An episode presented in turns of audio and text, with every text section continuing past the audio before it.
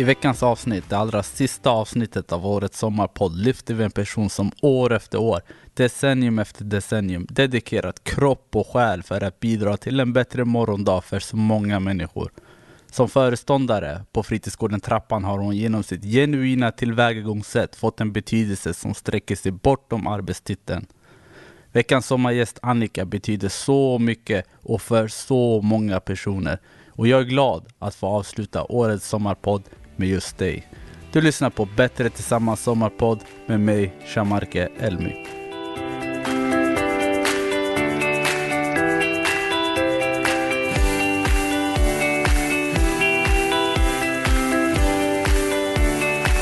Hej och varmt välkommen Annika.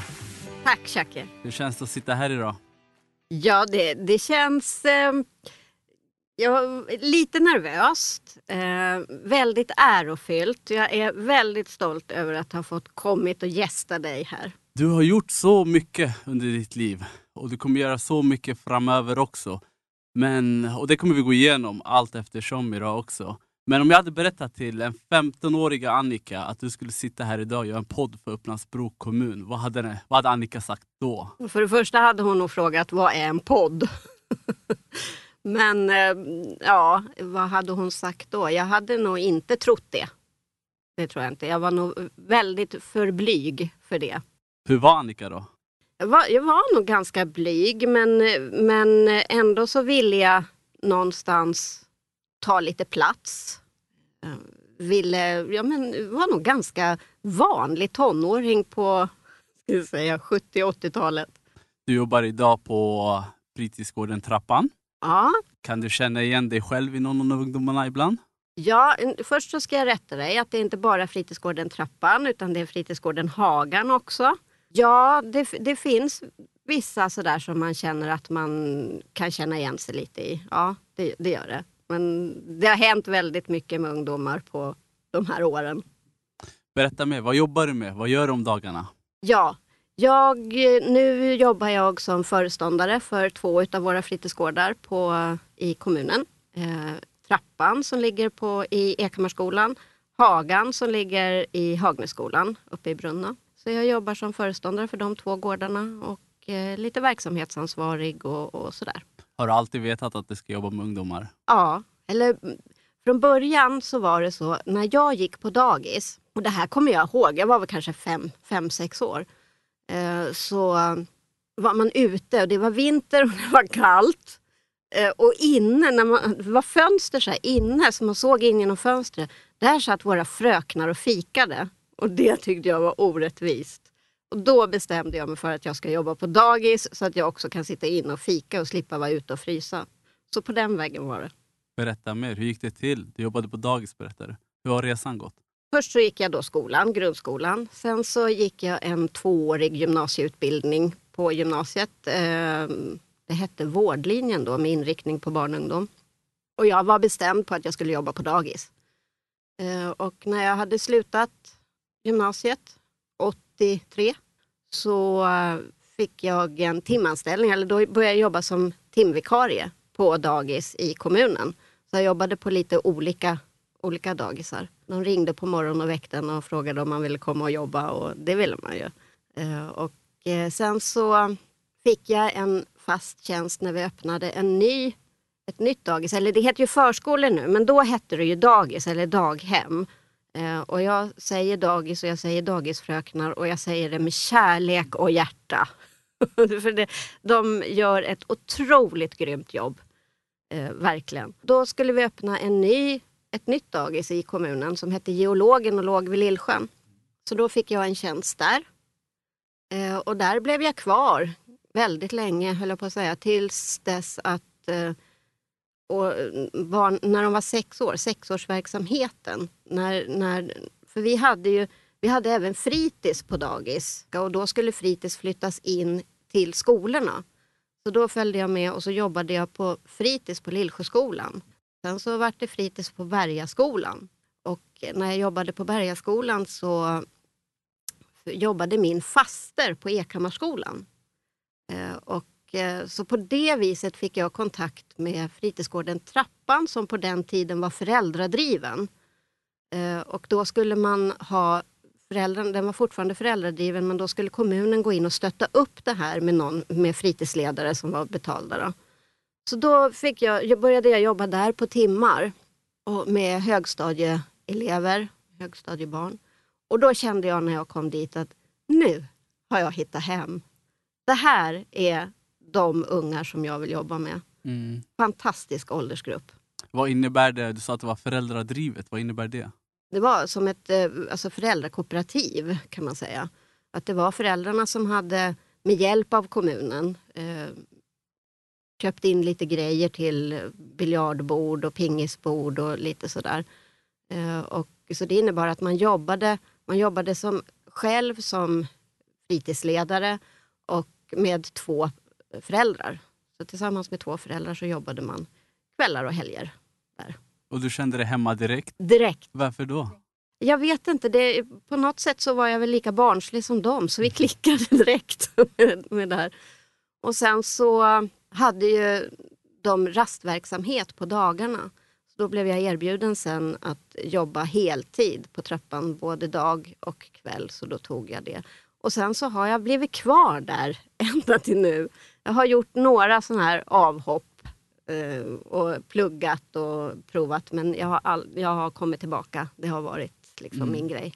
Det bevisar ju att arbetsgivaren är nöjd med dig och du är nöjd med jobbet. Så det är en perfekt kombination. Absolut, absolut. Men vad är det absolut bästa med jobbet skulle du säga? Ja, det, det, bästa, det bästa med jobbet är att få träffa de här ungarna. Sätta ett litet eh, avtryck i deras, i deras liv. Alla de här fantastiska samtalen. Man kan ju tro liksom när man är vuxen att man kan nog veta allting. Men oj, oj, oj, nej, nej, det vet vi inte. De lär mig någonting nytt varje dag. Varje dag lär de mig något nytt.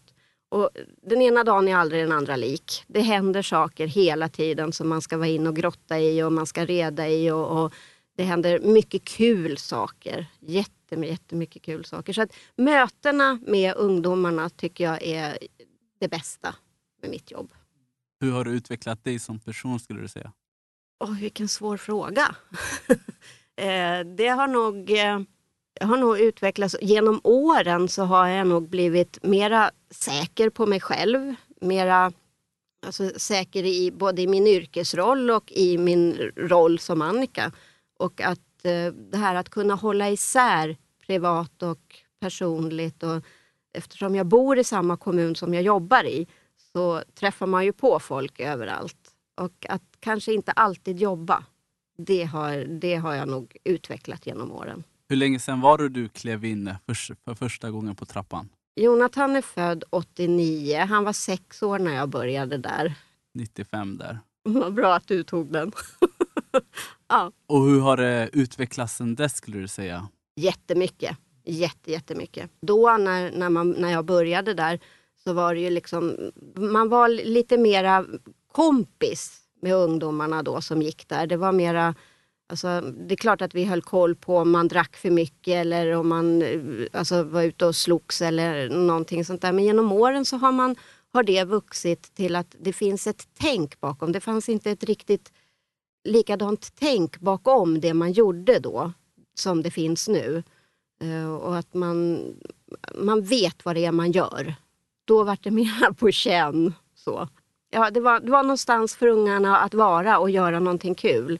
Nu är det ett tänk och en kunskap bakom vad det är vi gör. Man brukar säga små barn, små problem. Om vi tänker på dagis. Och stora barn, stora problem på ungdomsgården. Vad är det för utmaningar man kan möta där? Ja, fram, alltså framförallt så håller jag ju med om det talesättet. Så är det ju. Men utmaningarna... Just nu, det har ju varit lite olika genom åren eftersom jag som sagt har varit i så många år så har det ju varit lite olika och det har kommit och gått eh, olika utmaningar. Jag tycker att just nu så är den största utmaningen att eh, få våra ungar på, på rätt väg. Att inte dras in i det här med alkohol och droger och kriminalitet och, och hela den biten. Eh, att erbjuda ett alternativ till det. Det är väl den största utmaningen och sen så det som också är väldigt roligt det, det är ju den här alltså uppsökande verksamheten. Att, att på, våran fri, på våra fritidsgårdar i vår kommun så ska det vara en blandning av ungar. Det ska inte bara vara ett gäng eller två gäng, utan alla ska känna sig välkomna. Alla ska känna sig trygga i våran verksamhet. Och det, det är någonting som jag också känner som jätteviktigt. Jag vet ju att du är väldigt engagerad och alla runt omkring dig säger samma sak om dig. Men hur lyckas man hålla balansen så inte det blir för mycket av dig själv i yrket? Att den kan konsumera hela din själv. För man vill ju alla ungar så gott hela tiden. Ja, och det där är en balansgång. Och jag skulle säga att det är nog med, med åren så lär man sig på något sätt att... Fast den, den är svår, det kan jag fortfarande tycka. Vissa gånger så, så tar jag nog med mig jobbet hem. Det gör jag. Jag funderar lite grann över någon som kanske mår dåligt eller... Hur har det gått för den? Så är det. Men det, och det är en balansgång. Och jag, men jag skulle säga att det är nog erfarenhet och ålder. Och att man har lite guidning och vägledning med äldre personal. Därför är det också väldigt viktigt sammansättningen av personalgruppen. Att det är lite olika åldrar och lite olika personer som jobbar där. För att vi kan lära av varandra. Vad är det starkaste minnet du har från fritidsgården Trappan? Oj...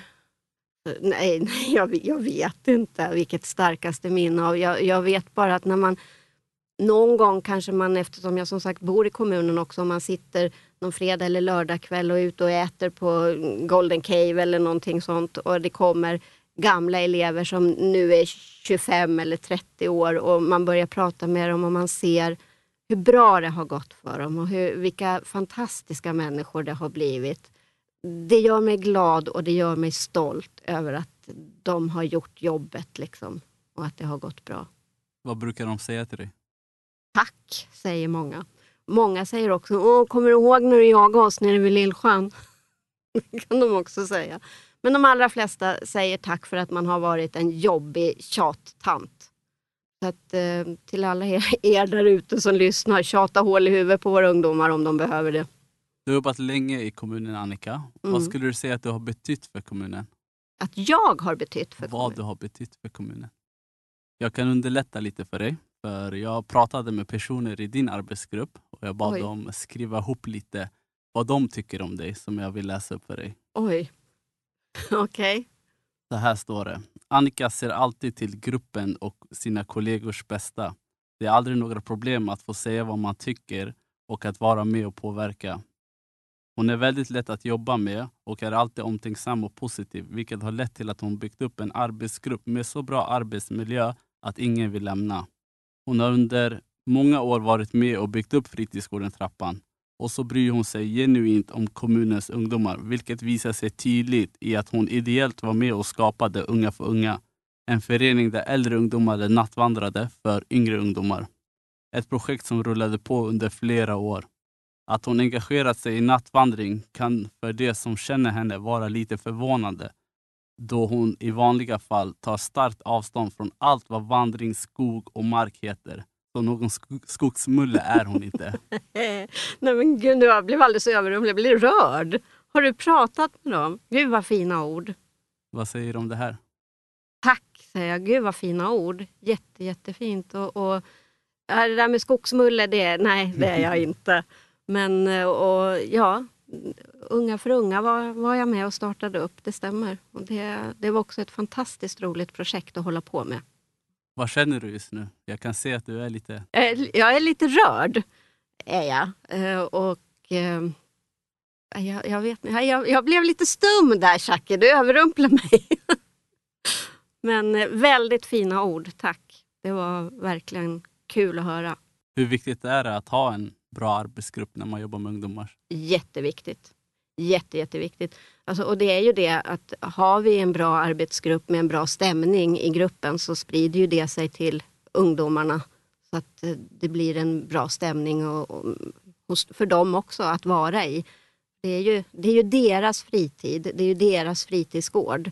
Och det ska vara så mycket som möjligt på deras premisser. Liksom. Har vi en bra stämning och tycker det är kul att gå till jobbet och trivs där, då trivs de också. Mm. Du är föreståndare idag och har massa i bagaget från din tid på dagis och som fritidsledare. Vad, vad förmedlar du ut till dina kollegor? Ja, det, det är väl just det att vi ska, vi ska trivas på jobbet eh, och vi är förebilder för våra ungdomar. Jag tycker om det man gör och jag tycker om ungdomarna. Jag tycker att de är fantastiska och man hör ju så mycket, man läser i media och hör i sociala medier och gängkriminalitet hit och, och ja, det finns. Men det är så ytterst få som håller på med sånt. Vi glömmer nästan bort alla andra ungdomar som inte håller på med det här, men som också är värda att lyfta fram i media, höll jag på att säga. Allt bra de gör, alla trevliga, snälla, liksom, ja men all, alla är, ska vara välkomna och känna att de är trygga hos oss. Det är väl det jag vill förmedla till personalgruppen. Hur ser du på framtiden? Positivt. Det görs så mycket bra i vår kommun. Ja, som jag nämnde tidigare, jag både bor och jobbar i, i vår kommun och har gjort länge. Född och uppvuxen här. Så att, ja, det talar väl också för att jag trivs i den här kommunen. Kanske lite lat också att jag inte har sökt mig härifrån och jobba. Men eh, det är en bra kommun och det är en, det är en fantastisk miljö att bo i. Eh, även om jag inte är någon skogsmulle så finns det möjlighet för dem som är att ta sig ut i skogen på, in, i närheten. Och närhetsprincipen när det gäller allting, både våra ungdomar och de viktigaste i våra ungdomars liv är ju, det, är ju föräldrarna eller vårdnadshavarna. Och det är viktigt att vi har ett bra, bra klimat för dem också. För att som vårdnadshavare så är du också välkommen till våra gårdar. Jag brukar alltid säga att de som jobbar i verksamheterna, det är de riktiga experterna. Och i det här fallet du och dina kollegor. Hur ska vi fortsätta jobba med framtida generationer av ungdomar? Ja, eh, vi ska fortsätta att vara glada och positiva. Vi ska fortsätta att möta våra barn och ungdomar med respekt. Vi kan inte kräva av dem att vi ska ha, få respekt, att de ska respektera oss om vi inte kan göra det tillbaka. Eh, vi måste ha ett ömsesidigt, eh, respektfullt sätt gentemot varandra. Eh, sen så ska vi vara de här förebilderna som visar rätt väg och som visar liksom vad som är rätt och fel och hela den här biten. Och där, där behöver vi också få ett bättre samarbete. Vi kan alltid bli bättre på allting. Ett bättre samarbete med alla runt omkring våra ungdomar och våra barn. Föräldrar, vårdnadshavare, hemmen, föreningar som också gör ett fantastiskt jobb med barn och ungdomar i vår kommun. Att vi kör ett samarbete och att vi, vi som jobbar i, i de här. Jag tror att alla vill våra barn och ungdomars bästa. Och det ska vi visa att vi vill. Vad har du för råd till alla föräldrar, alla framtida socialarbetare och nuvarande socialarbetare som lyssnar? Och alla som kanske har något med barn och unga att göra? Ja, ha stora ögon och öron och ett stort hjärta. Lyssna på vad de har att säga, vad våra barn och ungdomar har att säga. Lyssna på dem. Sen så kanske deras vilja inte alltid, vi kan inte uppfylla allting såklart. Men förklara varför. Eh, och att, som sagt, att vi bemöter dem med respekt och att vi ger dem ett öra när de behöver. Och kan vi inte svara på en fråga som de har så säg, du kan jag återkomma till dig när jag har kollat upp det här. Och att man gör det. Att man inte ger några tomma löften utan att man verkligen återkommer sen. Vad berör dig som mest? Det, det är ganska mycket. Det är svårt att peka på en sak. Ja, alltså barn som inte mår bra. Som inte har det bra. Det, kan, det, det tycker jag är jobbigt. Jag vill att alla ska må bra. Sen vet jag att så är det ju inte såklart. Men vi kan ju jobba, jag, jag, jag tycker det. Men sen så blir jag, kan jag också bli väldigt berörd utav eh, kanske någon, några ungdomar som inte har kanske mycket kompisar eller som känner sig utanför eller sådär. Som hittar sin plats på våra gårdar och som hittar kompisar där. Eh, och som, ja, det kan jag också bli berörd av. Och sen så blir jag väldigt berörd utav alla som kommer fram till en på torget när man är ledig och säger hej, det är att de kommer ihåg en. Det känns som det kommer, den dagen du väljer att sluta kommer vara en tuff dag för dig. Ja, det kommer att vara. Det kommer att vara. Jag hoppas att jag kommer att tycka att det är lite skönt också. Men jag kommer nog att fortsätta och gå, gå till våra fritidsgårdar och fika. Som du gjorde, eller som den gången när du var barn och du fick bara kolla på. Precis, exakt. Nu behöver jag inte kolla på genom fönstret. Nej, det är välförtjänt fika nu. Annika, har du några avslutande ord? Nej, det, det tror jag inte. Jag vill önska dig och alla andra en riktigt härlig sommar. Och tack för att jag fick komma, Shamarke. Tusen tack för din tid, Annika. Tack.